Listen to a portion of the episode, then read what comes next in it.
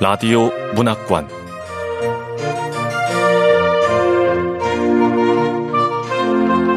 한국 단편 문학 특선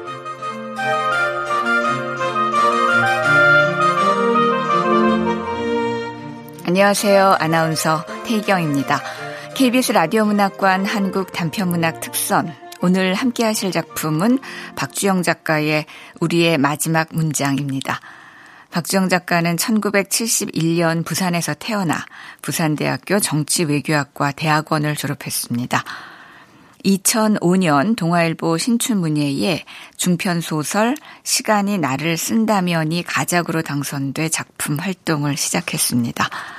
소설집으로 실현의 역사, 장편소설 백수 생활 백서, 냉장고에서 연애를 꺼내다, 무정부주의자들의 그림책, 종이달, 고요한 밤의 눈, 숲의 아이들이 있습니다. 본 프로그램에 등장하는 내용은 특정 프로그램과 관련이 없음을 알려드립니다. KBS 라디오 문학관 한국 단편문학 특선 박주영 작가의 우리의 마지막 문장 지금 만나보겠습니다.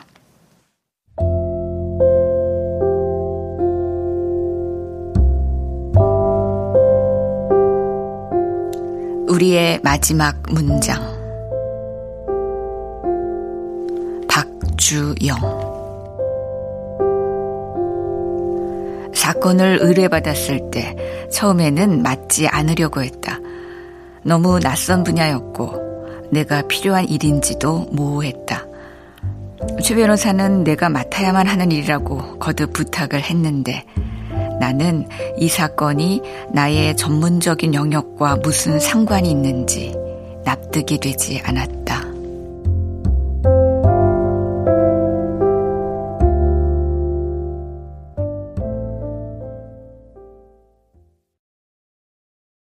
나는 흔히 탐정으로 알고 있는 민관 조사관이기 이전의 소설가였는데 그 특수성 때문에 사건이 어떤 방식으로든 글로 남길 원하는 이들이 특별히 나를 찾고는 했다. 하지만 이번에는 그런 경우가 아니었다. 아이돌 A는 가해자인 K와 다수의 악플러를 명예훼손으로 고소한 상태였다.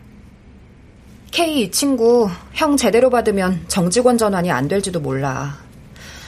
자기 인생에서 아주 중요한 시기인데 자긴 잘못한 거 없다고 고집을 부리네. 음, 철이 없구만. 네가 할 소린 아니지. 너도 중요한 시기에 소설 쓴다고 사실 그만뒀잖아. 난 공부를 했어도 별반 다를 건 없었을 거야. 결국 언제든 소설을 쓸 테고 딴 일을 했다면 지금쯤 망했겠지. 얼씨구? 아, 이 친구는 집안도 좋고 공부도 꽤 잘한 것 같은데 뭐가 부족해서 다른 사람한테 화풀이를 하는 거지? 난 증오 많은 사람들 싫어. 아, 그게 꼭 그런 게 아니라 나름대로 이유는 있는 것 같더라고. 어, 음, 이것 좀 봐. 이 친구가 인터넷에 올린 글인데 읽어보면 이해가 될 거야. 언제부턴가 팬들이랑 소통도 하지 않고 그냥 가만히 있는 것도 이해했다. 개쩌는 퍼포먼스와 앨범 준비를 하고 있다고 믿고 기다렸는데 열애설이라니. 이런 걸 감수할 만큼의 세기의 사랑이니? 너의 그 사랑이 우리의 이 사랑보다 큰지 묻고 싶다. 뭔 소리야? 아유, 성질 급하긴. 다른 댓글도 좀 읽어봐, 응?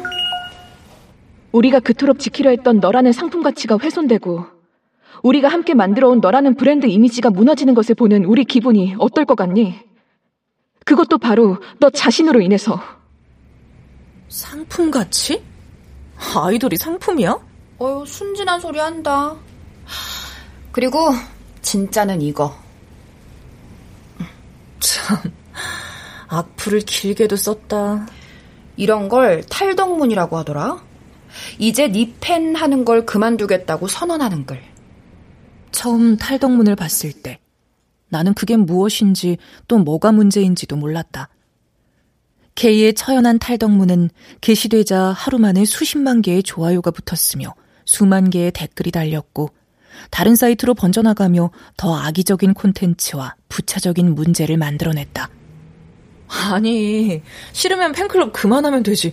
뭘 이렇게 정성스럽게 글까지 쓰고 그래? 야, 박 작가. 왜? 사람 빤히 쳐다보지 말고 말로 해. 너 요즘 글 잘 안 써지지? 글 안 써진 지는 오래됐거든. 아니다. 사실은 한 번도 잘 써진 적이 없었어.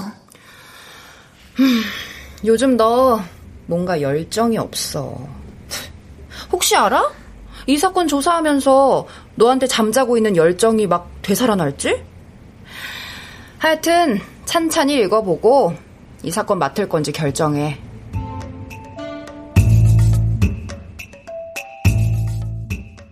결국 내가 이 사건을 맡고 K를 만나러 가게 된 것은 K가 썼다는 탈덕문이라고 부르는 것 때문이었다. 내가 읽은 그 글은 생생한 일기였으며 공감과 상상을 불러일으키는 연대기였고 사랑과 증오와 배신에 대한 세세한 기록이었다.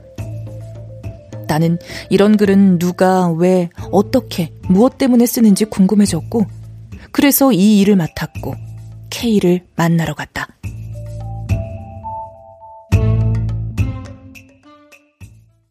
조사는 처음부터 난관에 부딪혔다. 나는 K가 쓰는 용어를 정확히 이해하지 못했고 보충 설명을 요구해야 해서 이야기의 흐름을 놓치고 있었다. 용어는 나중에 조사로 보충하면 될 것 같아 양해를 구하고 녹음을 하려 했으나 K는 반발했다. 인터넷에 글을 썼다가 이런 상황이 놓인 K의 입장에서는 당연히 그럴 수 있었으므로 녹음은 포기해야 했고 인터뷰의 내용은 전부 내 기억에 의존해서 복귀해야 했다. 음, 녹음은 안 된다니까 메모는 할게요. 네. A를 처음 본 가을이 아직도 생생해요. 음악 TV 채널에서 하는 오디션 프로였는데 100명이 넘는 참가자들을 경쟁시키고 거의 매주 탈락시키면서 최종 9명을 뽑아서 아이돌 그룹으로 데뷔시키는 게 목적인 프로그램이었습니다. 내 손으로 K스타를 만든다. 9명의 걸그룹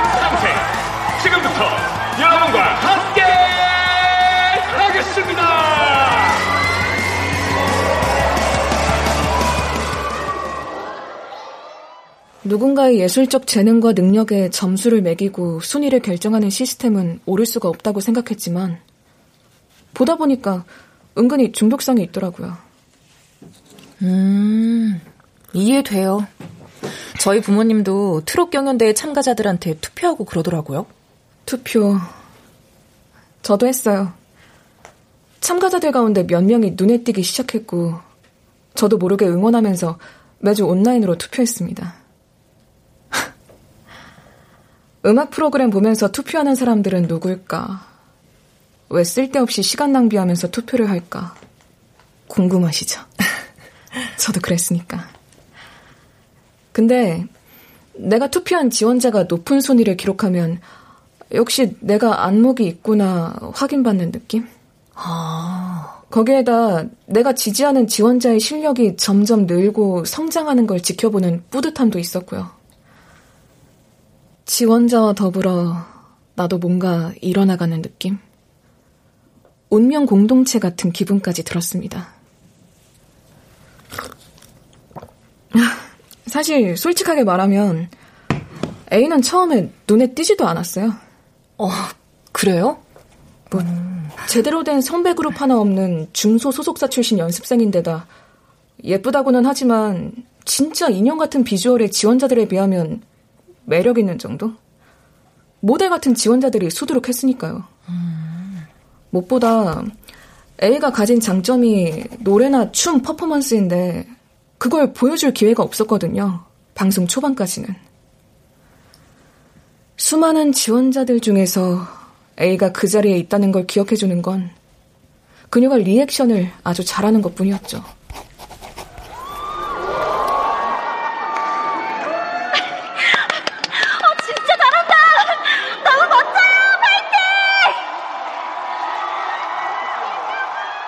네.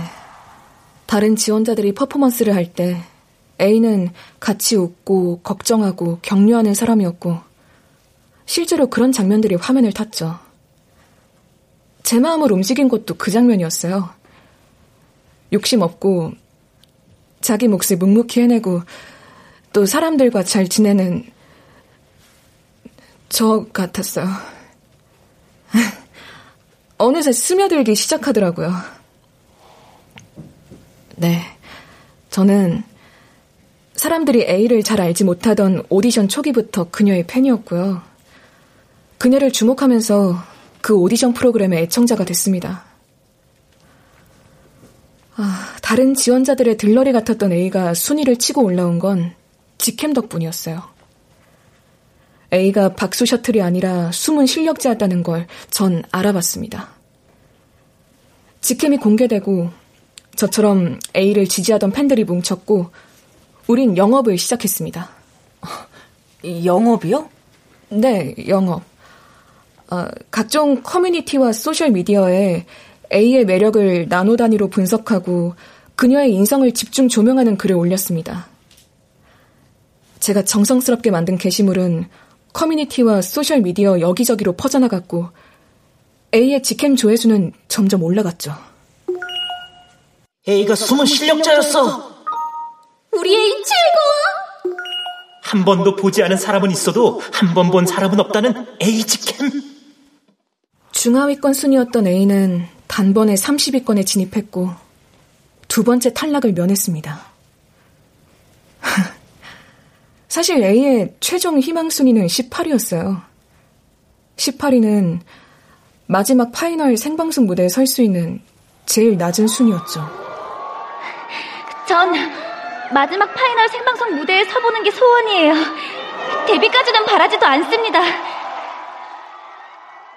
우리는 A의 겸손한 자세에 다시 한번 반했고, 크게 욕심내지 않으면서도 자기 몫을 확실히 해내는 모습이 화면을 타면서 A의 순위는 점점 올라갔습니다.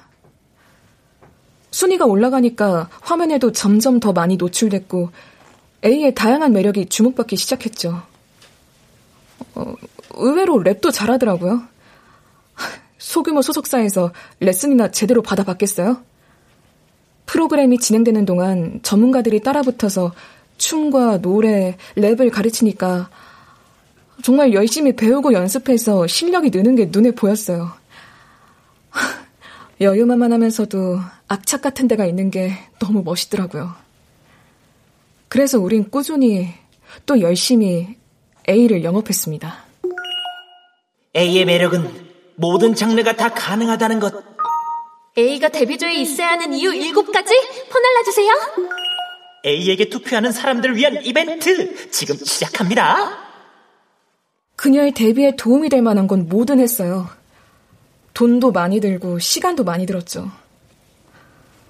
어쩌다 보니 저는 A의 데뷔를 간절히 바라는 그래서 뭐든 하는 코어팬이 됐습니다. 자, 내 손으로 K스타를 만든다. 아홉 명의 걸그룹 멤버. 이제 1등과 2등만 남겨놓고 있습니다.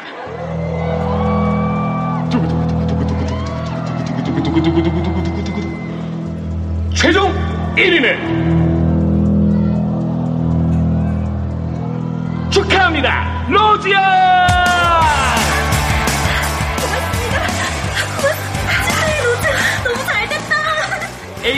1등입니다. A양도 축하드립니다.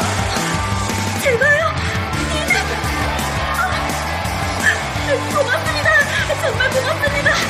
열심히 하겠습니다. 1등하다 야, 파이널까지만 가도 좋겠다던 A양이 최종 순위 2위에 올랐습니다.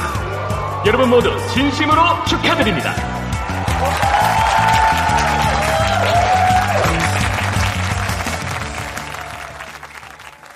결국 70위권에서 시작했던 A는 최종 순위 2위로 데뷔조에 들었어요. 그땐 내가 정말 뭔가를 해낸 것 같은 기분이 들더라고요. 그렇다고 A의 인생을 소유했다고 생각한 건 아닙니다. 저는 코어 팬일 뿐 사생은 아니거든요. 어쨌든 A가 속한 9인조 아이돌 그룹은 승승장구했습니다. 음원 순위, 앨범 판매 순위, 각종 투표에서 최상위권을 유지했죠. 빠르게 기존 아이돌 그룹을 제치고 대세로 자리 잡았고요. 그 가운데 A의 활약은 대단했습니다. A에게는 무대 하나하나가 소중하고 팬이 전부였고 우린 A와 함께 웃고 울었어요.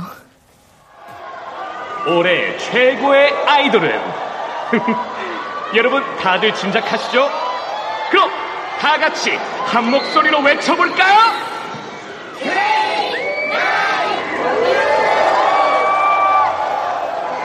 연말 시상식에서 상을 받고 팬들이 축제 분위기인 가운데 첫 번째 사건이 터졌어요. 인터넷에 A의 학창시절 사진이 뜬 거예요. 악플도 같이 떴더라고요. 바로 영업을 시작했죠. A가 친구들과 찍은 사진. 테이블에 술병과 담배값 모임? 철없던 시절에 그럴 수도 있는 거 아니냐? A가 학폭을 한 것도 아니고 음주운전을 한 것도 아니고 사기를 친 것도 아니잖아. A는 잘못 없어. A 누나랑 친구였다는 걸 자랑질하고 싶어서 아무 사진이나 올린 그 X가 나쁜 X. 그 심정 이해 못할 반 아니지만 이제 막 피기 시작한 남의 인생에 피해를 주는 건 친구도 아님. A의 또 다른 동창이 쓴 글 업로드 하겠음. A는 술, 담배를 한 적이 없고 오히려 방황하는 친구를 끝까지 믿고 도운 의리 있는 친구였어요. 그리고 어릴 적에 부모님이 이혼해서 할머니하고 둘이 어렵게 살았습니다. A의 가정사 너무 슬퍼요. 그런데도 저렇게 밝게 자라다니 에이 사랑해요. 로즈는 부모 백으로 1등 했다는데? 같은 그룹의 다른 멤버는 금수저이다 부모 백으로 1등 했다는 구설수에 시달렸죠. 대조적으로. 그럼 여론이 A한테 우호적으로 바뀌었겠네요. 네. 근데 얼마 후 또 다른 사진이 떴어요. 이번에는 타투가 문제였죠. 타투? 여신의 몸에 웬 타투? A의 몸에 아주 살짝 있는 타투. 다 지웠거든. A는 우리 깨끗한 천사들 K9 뮤즈에 피해를 주고 있어. 당장 꺼져버려!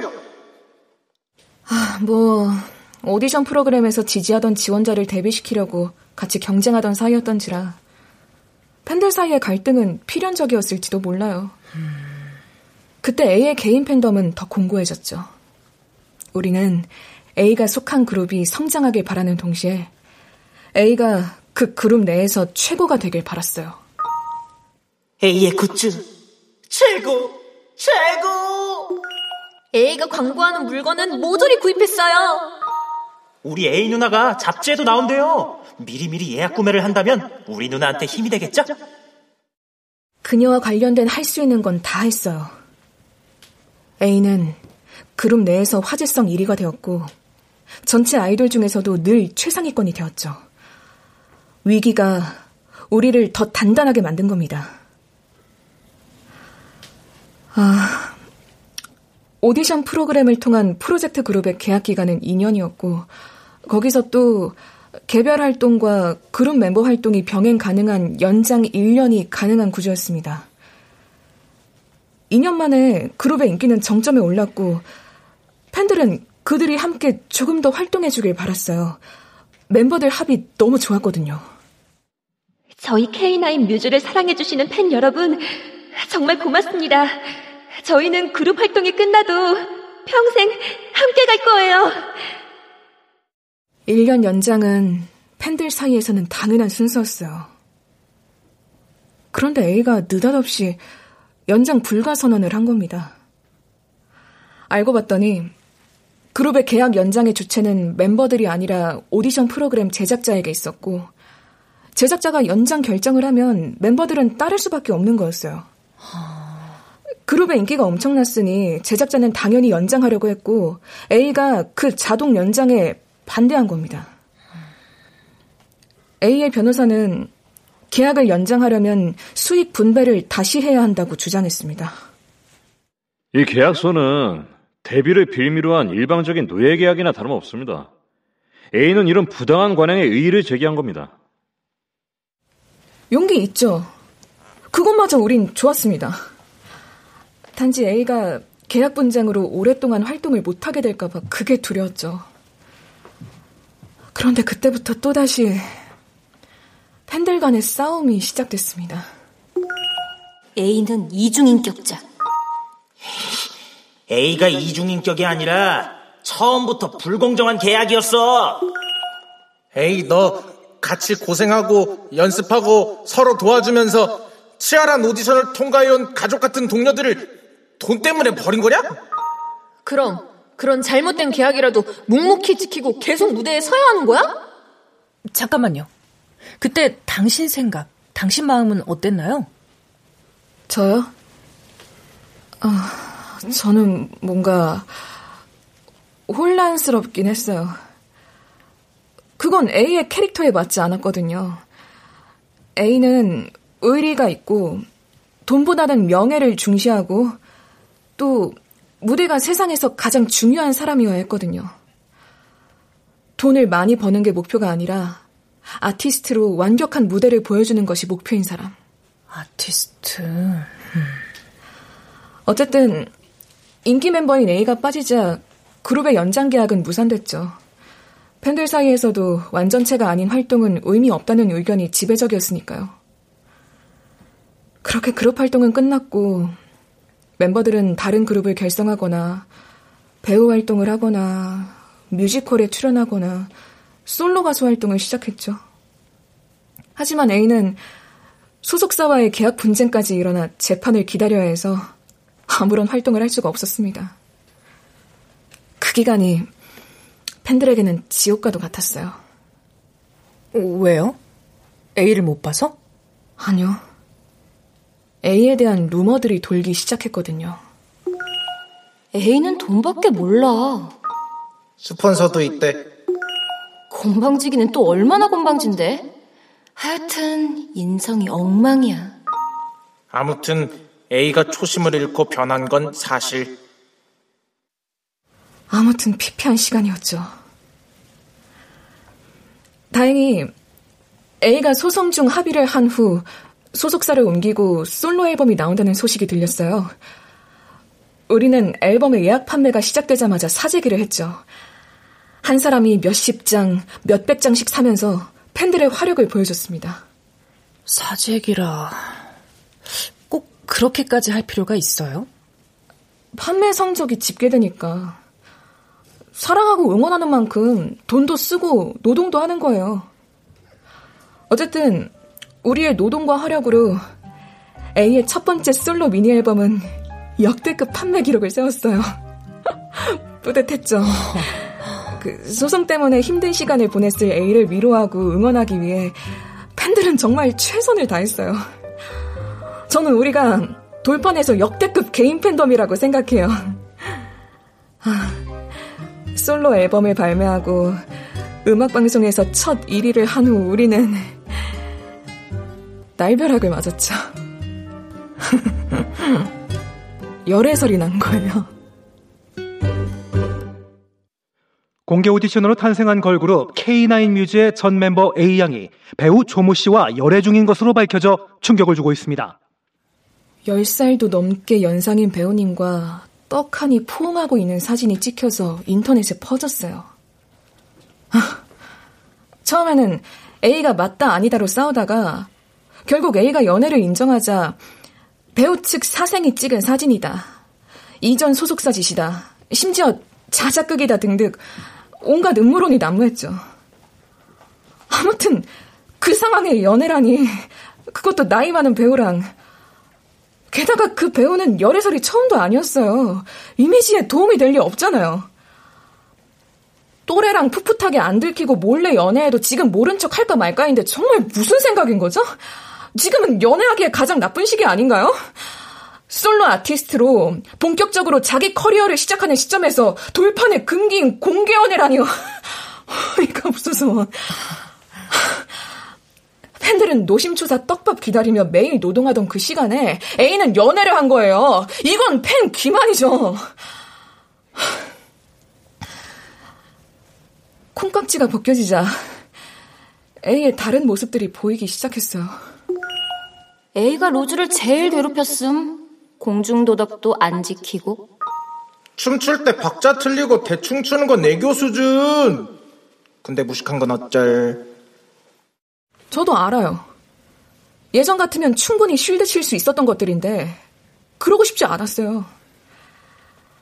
우리 애라는 마인드를 내려놓고 냉정하게 A를 바라보기 시작한 거죠. A는 부족한 앨범을 내놓고도 스스로 만족했다. 무대에서 실수하고도 컨디션 핑계 댔잖아. 누나는 별로 고생도 안 한 것 같은데 지쳤다느니 징징대기나 하고. 자기 자신을 알아야 발전이 있는데 다 실망이었죠. 이게 정말 타고난 재원이 아니면 솔로 아티스트로 살아남기가 얼마나 힘든데 연애할 시간이 있었으면 작곡 공부라도 하든가 랩이라도 쓰든가 무식한 게 귀여운 것도 정도가 있지 책이라도 읽든가 만날 스펠링 틀리게 쓰고 문법 하나도 안 맞는 영어로 해외 팬들에게 댓글 달던데 영어 공부라도 하든가 몸매 피부 관리라도 하든가 하려고 하면 할 일이 얼마나 많겠어요. 그런데 그냥 연애하고 놀았다는 거잖아요. A는 더 이상 우리가 기대하고 우리가 생각하던 사람이 아니었어요. 케이씨, 물 한 잔 마시고. 어, 자. 네. 저도 모르게 그만.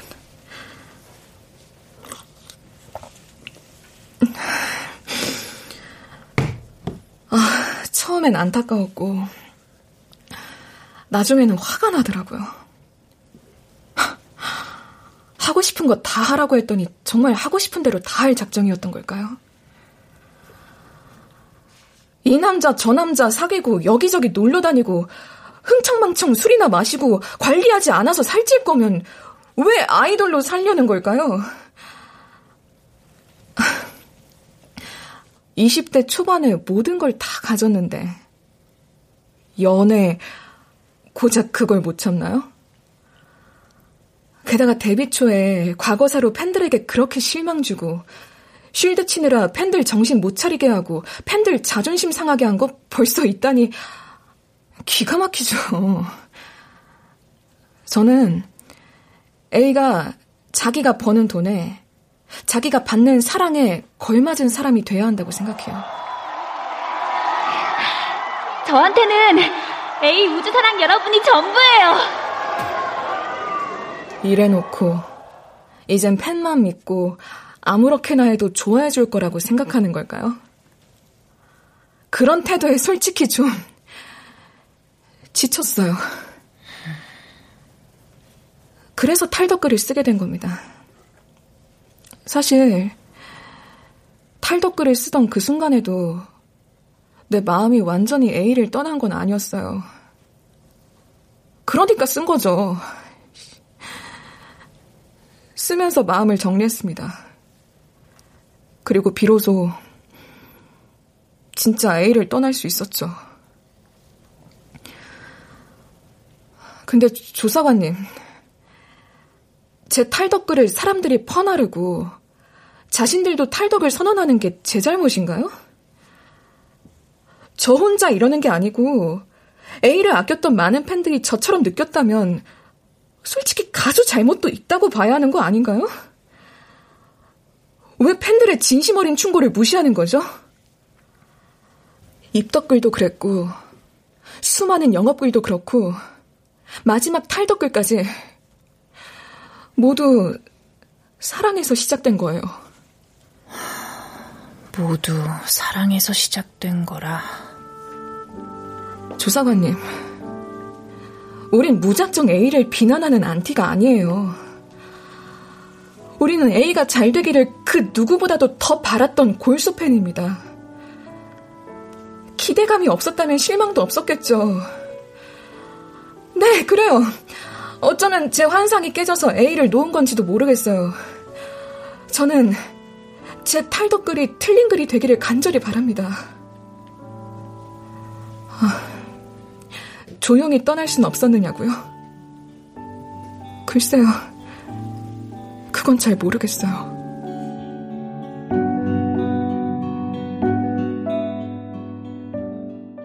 K를 만난 후 인터뷰를 정리하고 탈덕문을 참고하며 재구성하기 시작했다. 나는 여전히 K를 이해할 수 없었으므로 최대한 K의 심정을 그대로 기록했다. 최혜든 변호사 K의 조사 보고서 첨부했어. K가 우리라고 하는 그들이 쓰는 전문 용어는 최대한 살리려고 인터넷을 참고하긴 했지만 여전히 넓이와 깊이에서 한계가 있었고 일부는 제대로 들었지만 순화시킬 수밖에 없었어. 내일 보낸다. 개인적으로 흥미로웠던 지점이 해소되지 않았지만 나는 최소한의 작업만 하고 싶었다. 소설과는 다르게 들인 시간만큼 대가를 받는 것이 이런 글의 최대 장점이었다. 처음부터 민간조사원이 되고자 했던 것이 아니었다. 소설을 쓰기 위해 취재를 하다가 그 과정을 밟게 되었다. 소설만으로 생계가 어려워지자 작업실에 개인 사무소를 열고 민간조사원 일을 하는 동시에 큰 규모의 다른 회사의 하청 일도 같이 했다. 착수금을 받고 사건 해결 이후에는 경비 계산을 해서 청구하고 때로는 그 일에 대해 글을 썼다. 나에게 하청을 주는 대표적인 인물이 고등학교 동창인 최혜든 변호사였다. 메일을 보내고 며칠 후 혜든이 작업실로 찾아왔다. 작가님, 진짜 이렇게밖에 못해? 변호사님, 정확하게 나한테 원하는 게 뭐야? 말했잖아. K가 반성하고 끝나게 하는 거. A가 용서나 합의는 없다고 하지 않았나? 그러니까 반성문을 진짜 진짜 잘 쓰면 되지 않을까? 어? 진짜 진짜 잘 쓴 반성문이 어떤 건데? 혹시 지금 나한테 뭐 반성문을 대신 써달라는 거야? 아니, 거기까진 아니고 구성에 관한 조언 같은 뭐 그런 거 있잖아. 있긴 뭐가 있는데? 소설이라고 생각하면 안 되겠어? 야, 넌 도대체 소설을 뭐라고 생각하는 거야? 음, 진실의 재구성? 재구성이라면 네가 더 잘하잖아. 변호사니까. 내 말은 네가 K 좀 설득해달라 이거지. 야, 엄마 말도 안 듣고 변호사 말도 안 듣는데 내가 말한다고 되겠어? 너 내가 널 어떻게 아는지 아직도 기억 안 나지? 헤든과 나는 같은 반이었던 적도 같은 동아리였던 적도 없었다. 내가 헤든을 기억하는 건 헤든이 전교회장이었고 백일장이나 사생대회, 수학올림피아드에서 수상하고 학교 축제 때 무대에 오르는 유명 인사였기 때문이었다. 둘만의 기억 같은 건 전무한데 어쨌든 같은 학교를 다니면서 모를 수 없는 그런 사람이 최혜든이었다. 그러므로 내가 신춘문예로 데뷔했을 때 바로 혜든이 알아보고 연락을 해온 것은 여러모로 좀 의외였다. 그때 잠시 만난 혜든은 기자였고 지금은 변호사다. 나는 기자가 어쩌다가 변호사가 되었는지 묻지 않았지만 헤드는 공부를 하던 내가 어쩌다가 소설가가 되었는지 궁금해했다. 네가 내 편지 대신 써준 적이 있어. 그때 너 애들 연애 편지랑 팬레터 대신 써줬잖아. 그때 난 널 알아봤어. 아, 이런 애가 작가가 되겠지 하고. 그때 넌 열정이 넘쳤거든. 열정이라.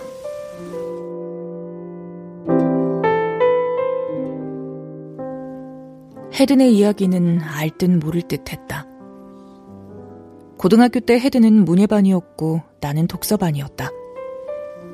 작가가 되는 어떤 교육도 받은 적 없는 나를 작가로 만든 건 독서였다고 생각했는데 어쩌면 나를 작가로 훈련시킨 건 편지였을지도 모르겠다. 돌이켜보니 그 시절만큼 많은 편지를 쓴 적이 없었다. 알지도 못하는 사람을 아는 척 하면서 알지 못하는 세계를 알고 싶어 하면서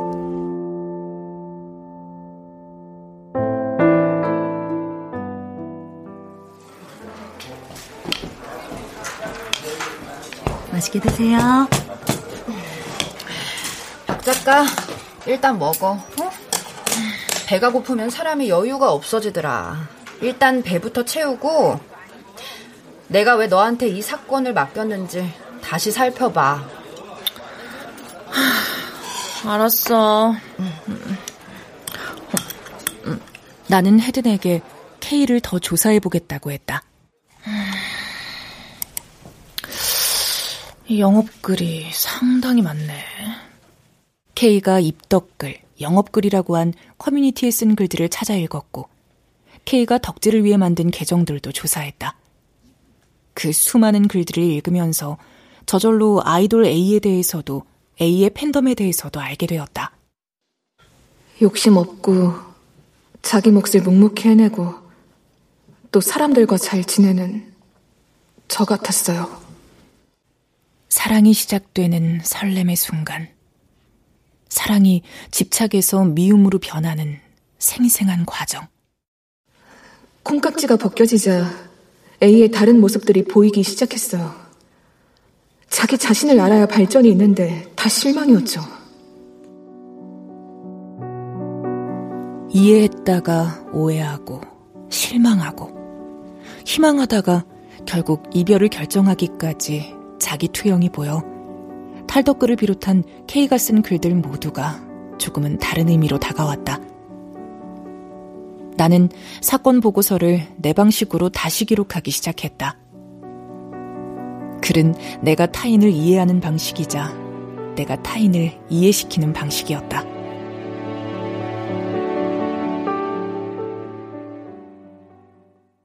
K를 다시 만났다. 마주 앉자마자 K가 말했다. 소설가시라면서요? 내가 소설가인 걸 알면 아주 가끔 저런 반응을 보이는 사람들이 있었다. 자기 이야기가 소설이 될 수 있을까 궁금해하거나 혹은 자기 이야기가 소설이 될까봐 걱정하거나. 당신이 쓴 글이 지금도 계속 퍼지고 있어요. 사람들은 아직도 싸우고 있고. 자, 커피 마셔요. 이렇게 될 줄 정말 몰랐어요. 우린 A가 악플을 못 보게 하려고 애쓰기도 했거든요. 좋은 뉴스는 메인에 올리고 악플은 내리고 선플을 올리려고 얼마나 노력했는데. 음, 아직도 반성문을 쓸 생각이 없나요? 뭘 반성해야 하죠? 탈덕이 죄는 아니잖아요. 저기, 덕질은 그냥 좋아서 즐거우려고 하는 거라면서요. 그럼 적당히 해요, 적당히. 케이 씨는 적당히가 뭔지 모르는 것 같아요. 즐겁지 않으면 그만두면 되는데, 그걸 포기 못하고 꾸역꾸역 하는 미련에 대해서라면, 사실, 나도 충고할 입장은 안 되는데. 적당히 하면 아무것도 안 돼요. 작가님도 아시지 않나요? 전 즐겁게 살고 싶어요. 치열하게 말고. 그러면서 왜 A는 치열하게 살길 바라는 거죠? 처음에는 A의 여유로운 태도, 욕심이 없어서 좋았다면서요. 그러면서 지금은 왜 아니죠? 대리만족도 아니고 뭔가요? 글쎄, 저도 잘 모르겠어요. K가 A에게 편지를 쓰는 것이 좋을 것 같다는 생각이 들었다. 언제나 글쓰기는 마음을 정리하는 데 도움이 된다. 상황을 정리하는데도 스스로를 추스르고 다짐하고 결심하고 다시 시작하는데도 당신이 반성문을 썼으면 좋겠지만 그게 내키지 않는다면 A에게 사과 편지를 써요. 도대체 뭘 사과해야 되죠? A에게 상처를 줬잖아요. 우리가 받은 상처는요? 우리? K는 나와 우리라는 주어를 혼용했다. K의 글에 달렸던 열렬한 수많은 공감의 댓글들을 생각했다. 작가는 독자가 어떤 해석을 하든 상관이 없다고 생각하면서 쓸까? 독자의 잘못된 해석과 그로 인해 유발된 행위에 작가는 어느 정도 책임이 있을까? 그들은 혼자 쓰지 않고 함께 썼다. K의 탈덕글은 그들의 댓글로 비로소 완성되었고 그들의 공감으로 영향력을 얻었고 마침내 파괴적인 권력이 되었다. A에 대해 당신이 쓴 글은 다 진실인가요? 네. 다 진심이었고, 진심을 다해 썼어요. 진심과 진실은 다르죠. 당신이 써야 하는 진실은 사실 목적이 있었어요. 이 일 때문에 당신 인생이 상처를 받지 않는 것. 당신은 탈덕글을 쓸 때도 자신의 마음을 잘 몰랐다고 하지 않았나요? 꼭 사과 편지가 아니어도 돼요. 편지를 쓰다 보면 다른 마음이 될 수도 있지 않을까요? 음, 쓰다 보면 무슨 이야기를 쓸지 알게 되는 소설도 있어요. 소설을 쓰란 얘기인가요? 당신이 쓸 수 있다면 소설을 쓰는 것도 나쁘지 않다고 난 생각해요. 진심이세요? 네. 당신만큼 진심이에요. 제가 A에게 편지를 쓰면 작가님은 저에 대한 글을 쓰실 건가요? 그 수사 시리즈 봤어요. 사람들은 내가 쓴 사건 보고서를 수사 시리즈라고 불렀다. 그 수사가 말이나 글을 다듬고 꾸며 정연하게 하는 수사인지 찾아서 조사하는 수사인지는 모르겠지만 내가 당신 이야기를 쓰면 좋겠어요? 잘은 모르겠는데 어떤 얘기가 될지 궁금하긴 하네요. 편지를 쓸지 생각해봐요. 나도 이 얘기를 쓸 수 있을지 생각해 볼 테니까. 얼마 후 내 조언대로 K는 A에게 편지를 썼고 내 예상대로 선처를 받았고 무사히 정직원이 되었다. 나는 헤든에게서 건네받은 K의 편지를 감수했다.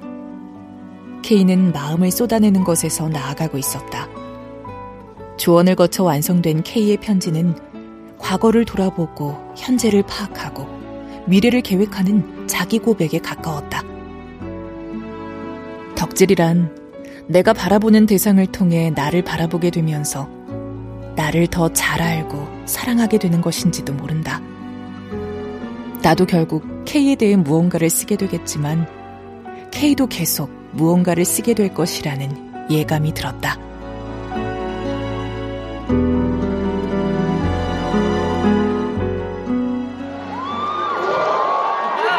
자, 이제는 아이돌입니다.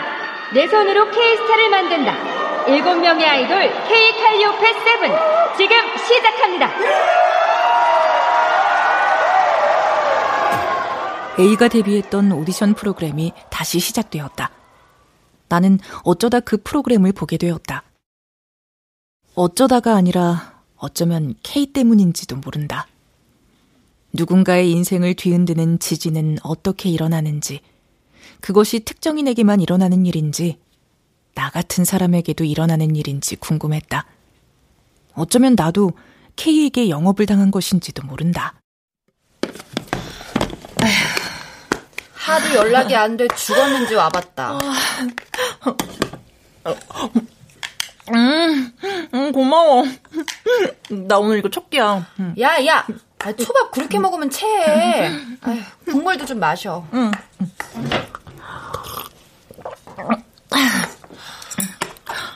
왜? 소설 잘 풀리는 거야? 내 응. 메일도 다 씹고. 아, 사건 조사할 거 많다니까. 어? 이 화면은 뭐야? 음. 아, 그, 요즘 내가 애청하는 오디션 프로그램인데, 저희가 내 원픽이야. 뭐? 독보적으로 잘생겼지. 근데 재능은 없어. 그래서 잠죽자 하더라고. 에? 잠죽자? 잠은 죽어서 자자고. 그만큼 열심이야. 소설가라는 애가 쓰는 용어하고는. 야, 팬덤 세계에선 일상 용어야. 난 저 친구 외모에 반한 게 아니라 잠죽자 하면서 노력하는 게 예뻐서 매일 투표하고 있지. 아이고, 아이고, 내가 미쳐. 음, 근데 좀 헷갈리긴 해. 내가 매일 저 친구한테 투표하는 이유가 저 소년한테 내가 보여서 응원하는 건지. 네가 보인다고? 잠은 죽어서 자자 이러면서 노력하는 게 너 같다는 거야? 음. 아니면 저 소년이 나와 너무 다른 사람이어서 응원하게 되는 건지 그건 알 수 없지만 어쨌든 난 저 소년이 꼭 데뷔를 했으면 좋겠어. 진심이구나? 응. 소년의 데뷔를 바라는 내 마음은 점점 더 진심이 되어갔다. 그러다 다른 사람들은 소년을 어떻게 생각하는지 궁금했고, 소년이 어떤 사람인지 더 알고 싶어 검색하다가 커뮤니티에서 어떤 글을 발견했다. 이걸 잘 썼네. 아이디도 닉네임도 다르고 대상도 다르지만 이 글은 분명 K 솜씨야.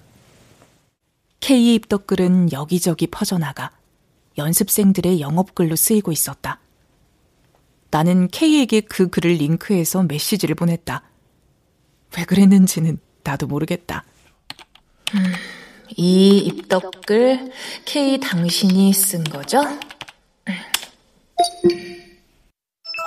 역시 작가님, 어떻게 하셨어요? 하여튼, 글은 잘 써. 진심이라 이런 건가? 다시 사랑에 빠진 거냐고 물어봐야지. 어? 작가님 최애는?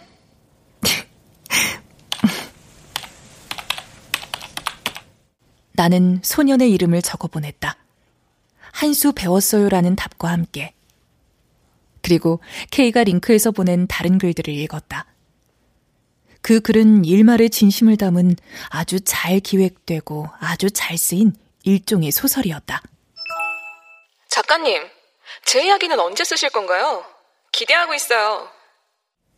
누군가를 다시 사랑하기 시작했기 때문일까? K한테서 에너지가 느껴져. 그 힘으로 K는 하루하루를 더 착실하게, 더 즐겁게 살아가겠지?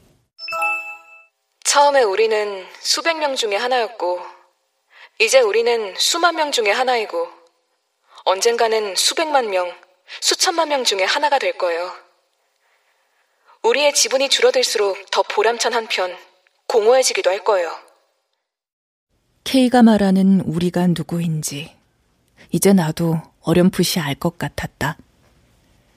그 외에도 K는 자신이 지지하는 연습생과 내가 지지하는 연습생의 관계성을 때로는 재밌게, 때로는 애틋하게, 때로는 눈물나게 글로였고 꾸준히 영업했다. 둘이 같이 데뷔해서 한 팀으로 활동하는 걸 보고 싶어 하는 팬들이 점점 늘어났다. 나도 그 팬들 중 한 명이었다. 중복 투표가 가능한 시기까지 나는 늘 두 소년을 포함해서 투표했고, 마지막 생방송 문자 투표에서는 나의 소년에게만 투표했다. 결국 두 아이는 함께 데뷔조에 들어 7인조 아이돌의 멤버가 되었다. 우리는 소년들의 가장 빛나는 첫 순간을 함께했다. 세계를 평정할 7명의 전사 K 칼리오페 세븐입니다.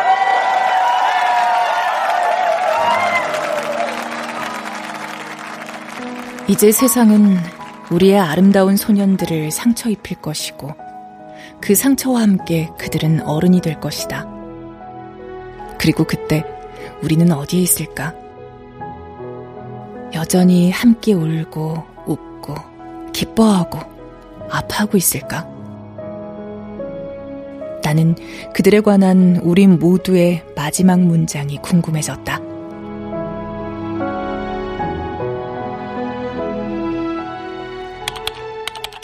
PS. 전문 용어와 신조어에 관해서는 잘 아시는 님들이 댓글로 알려주시기를 바랍니다. K나 A를 비롯하여 이 글에 등장하는 어떠한 인물에 대해서도 악플은 사양하며 마음에 안 드는 댓글은 경고 없이 삭제될 수 있습니다.